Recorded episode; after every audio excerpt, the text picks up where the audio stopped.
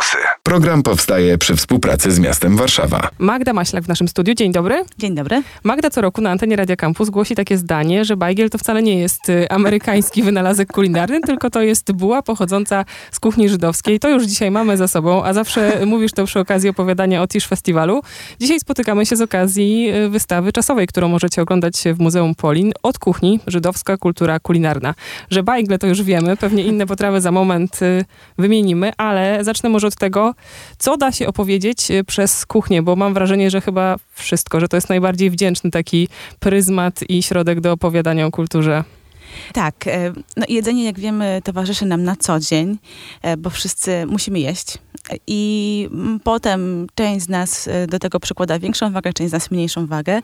I my w muzeum, jak zaczęliśmy prowadzić war zajęcia, warsztaty kulinarne o kuchni żydowskiej na początku, gdzieś trochę dziwili, dlaczego Muzeum Historii Żydów Polskich zajmuje się jedzeniem, a nie historią przez wielkie H.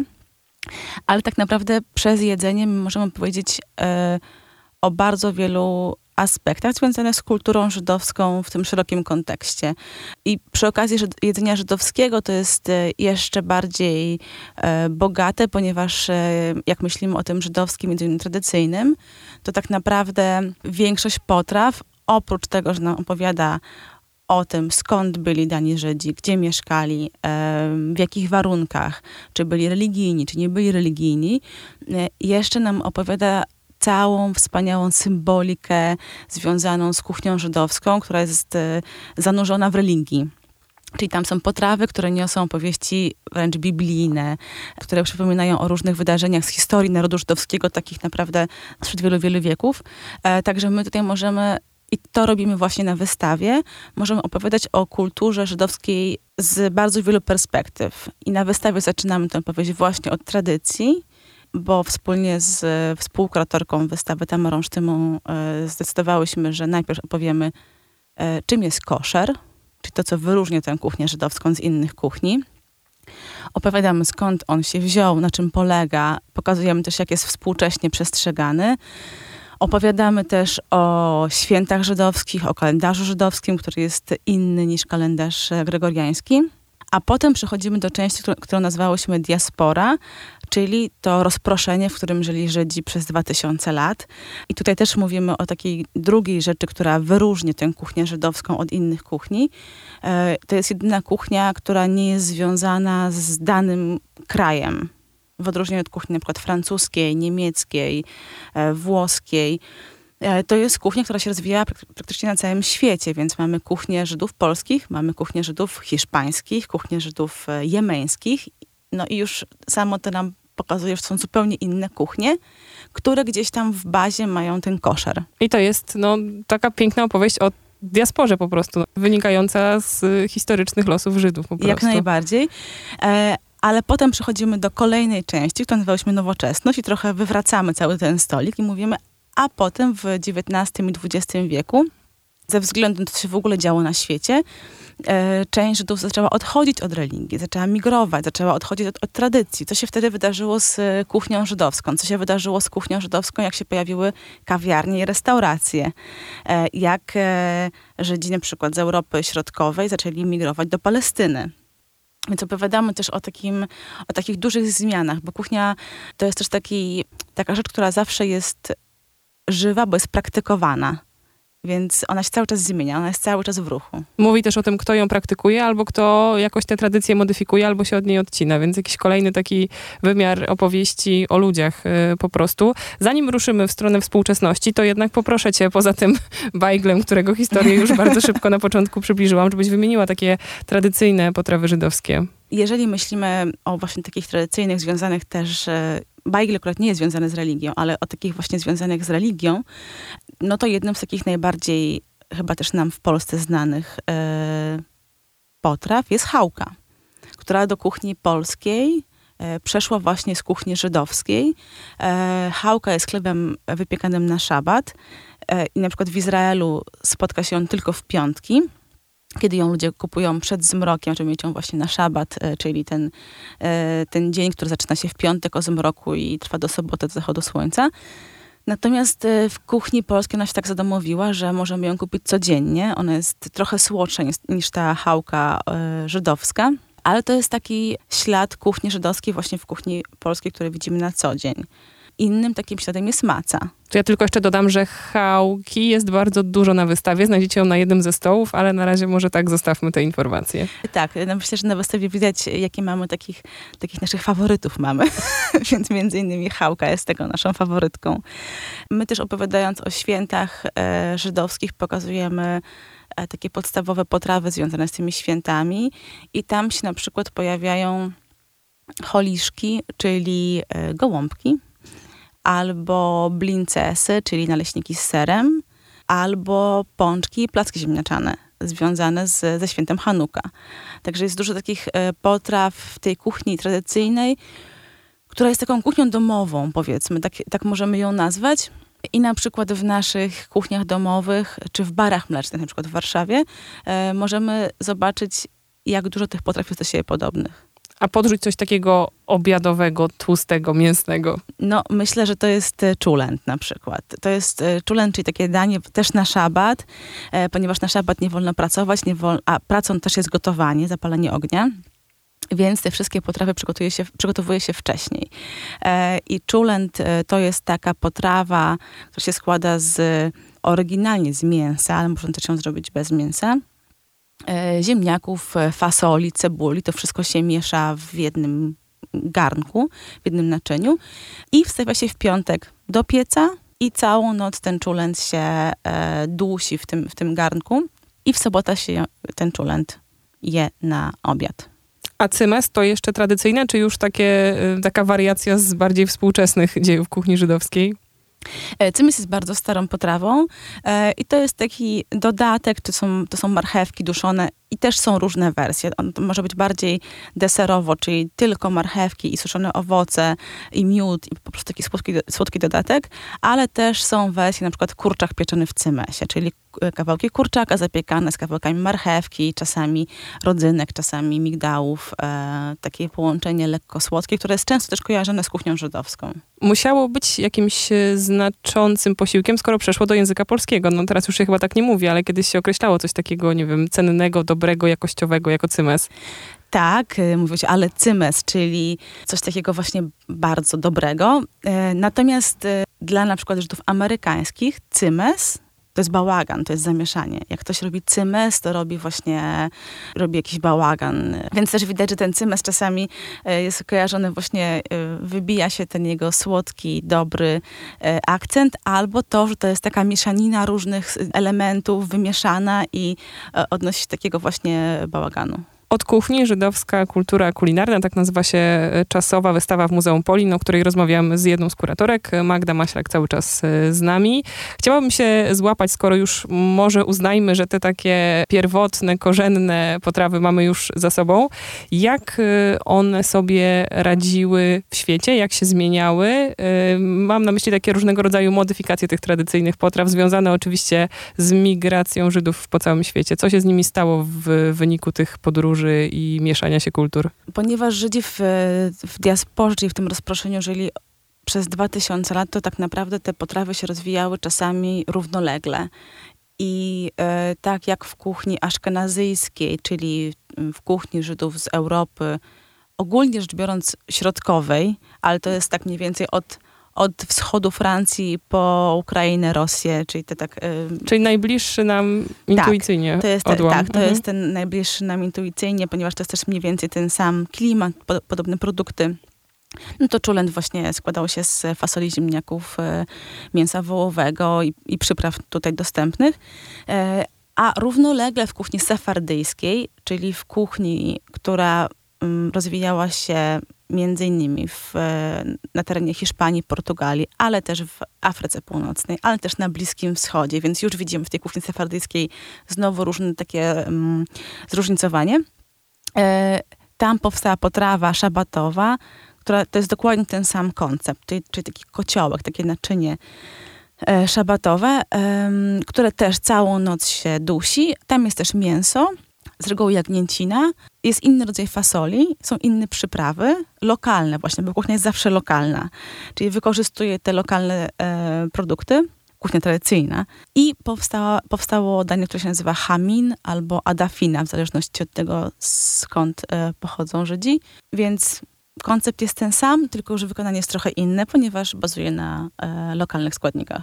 A na pewno widać też e, w kuchni żydowskiej takie współczesne trendy. Mam na myśli, nie wiem, weganizowanie i takie uwspółcześnianie, sięganie po lokalne produkty, jakąś taką świadomą konsumpcję i przygotowywanie potraw. Czy gdzieś tutaj e, widzisz we współczesnej scenie kulinarnej odwołania do kuchni żydowskiej? No przede wszystkim jakby kuchnia żydowska podlegała tym samym zmianom, którym podlegają inne kuchnie i w latach, e, tak jak w, w latach dwudziestych odkryto witaminy, pojawił się taki trend e, w związku z tym ogólnie zdrowego życia, zdrowego odżywiania się, szukania w produktach e, e, tych wartości odżywczych. E, I wtedy też pojawił się trend taki w judaizmie i wegetarianizm widzi się trochę z zasadami koszerności, ponieważ jedną z zasad koszerności jest to, że nie wolno łączyć mięsa i mleka. W związku z czym jak wyeliminujemy mięso, pozbywamy się tych wszystkich obostrzeń związanych z, z, z, z tym niełączeniem. Jest nam po prostu łatwiej, bo już nie musimy się przejmować, że e, gdzieś się pojawi e, ten, to zakazane połączenie. I jest taka historia, którą też od lat e, opowiadam, e, czyli nasza wspaniała prekursorka wegetarianizmu e, Fania Lewando, urodzona pod Włocławkiem, potem żyjąca w Wilnie, e, która właśnie tam promowała e, tę kuchnię wegetariańską. Fania prowadziła restaurację w Wilnie, w samym centrum Wilna. I ja jak odkryłam tę historię kilka lat temu, to zrozumiałam takie skojarzenie, bo taka restauracja chyba nawet jeszcze jest w Warszawie na tyłach dawnego kina Femina. I to była taka pierwsza restauracja, taki bar wegetariański dosyć, powiem, taki niszowy. E, taki właśnie w, na, na, podwórku tam chodziła taka specyficzna grupa ludzi, studenci, osoby zainteresowane Indiami.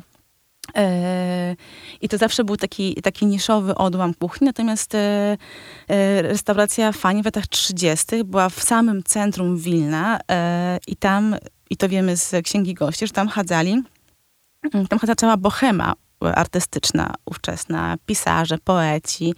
E, nawet tam się pojawił wpis Marka Szagala, także widać, że ona miała naprawdę um, bardzo duże przebicie jako ta prekursorka kuchni. Prowadziła też kursy e, kulinarne i e, w 1938 roku wydała książkę z przepisami, 400 przepisów z jarzyn i owoców. I do niedawna znaliśmy tylko wydanie Widysz, które jeden egzemplarz przetrwał wojnę.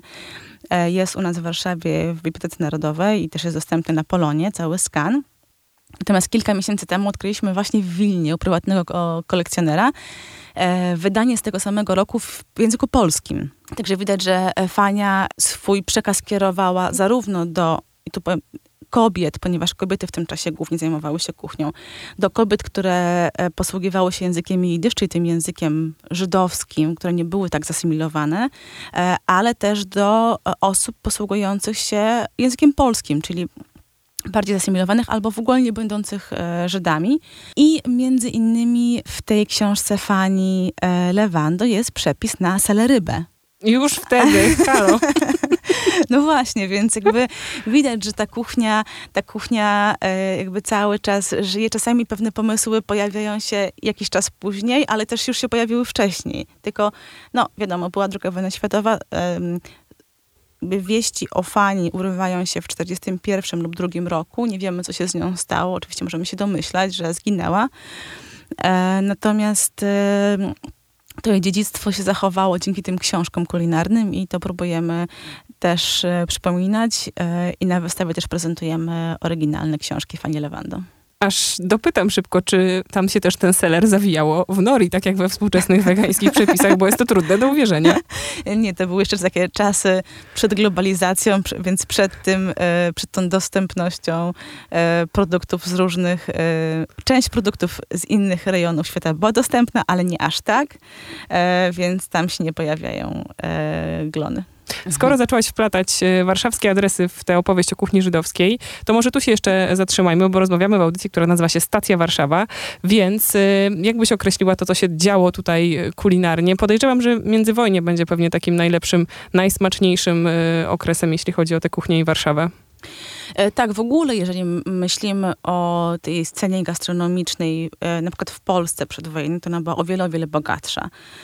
E, w różnych miastach istniało bardzo dużo barów, restauracji.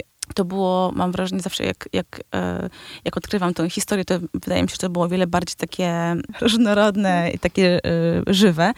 Natomiast i oczywiście ten czas przedwojenny, to międzywojnie, czas przed II wojną światową jest e, takim ostatnim okresem, e, kiedy to istniało, a wojn, II wojna świata po, położyła kres tym wszystkim restauracjom żydowskim, tym barom, e, targom. Trochę się tych rzeczy otworzyło po wojnie, ale to już, to już były takie, takie ostatnie, taki łabędzi śpiew tej gastronomii. Obecnie w Polsce, e, myślę, że w kilku większych miastach możemy znaleźć e, restauracje z taką tradycyjną kuchnią żydowską, które próbują przywrócić obecność tej kuchni w e, Polsce.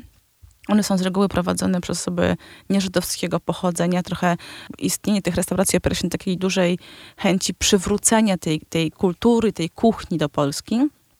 E, natomiast e, jak rozmawiałam z różnymi osobami, opowiadając o tym, że tworzymy tę wystawę, e, no to pierwszym skojarzeniem z kuchnią żydowską był jednak humus. To też pokazuje, że co nam bardziej teraz dzwoni w głowie, to znaczy... Izrael po prostu. Izrael, tak. Mhm. Izrael bardzo mocno wypromował tę kuchnię, która jest kuchnią bazowo arabską.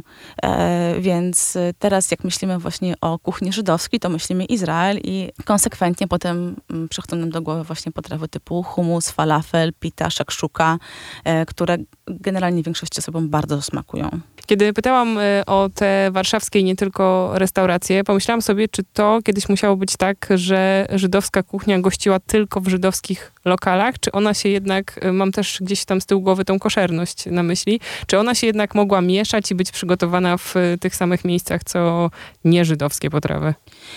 to z reguły zależało od właściciela. Znaczy z reguły było tak, że jak właściciel był Żydem, no to z reguły oferował kuchnię żydowską, bądź nie. To zależy po prostu od tego, co, co, co komu pasowało.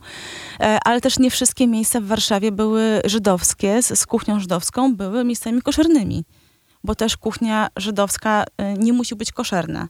My opowiadamy, w sensie w takim, w takim znaczeniu, że nie musi mieć certyfikatu, nie musi być sprawdzona przez rabina, i mieć certyfikat, że to jest kuchnia koszerna, może po prostu realizować te nakazy i, i zakazy kuchni, y, koszerności.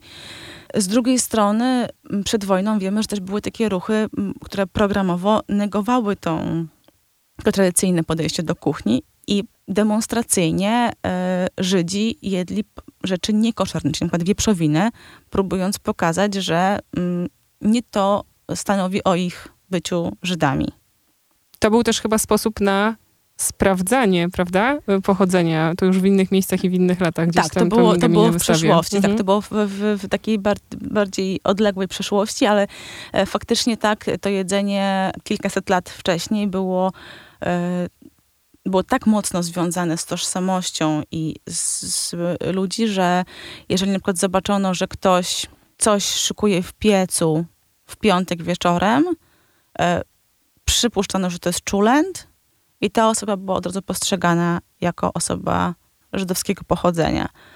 Albo stosowano próby, takie testy, kazano komuś zjeść wieprzowinę, e, żeby udowodnić, że ktoś jest Żydem bądź nie jest Żydem. Więc kiedyś to, to było bardzo, związek był bardzo silny i też konsekwencje były bardzo poważne. I tu akurat wracamy do tego, od czego zaczęłyśmy, czyli co da się opowiedzieć przez y, kulinaria i przez kuchnię. A skoro wracamy do początku, to ja od razu stawiam kropkę.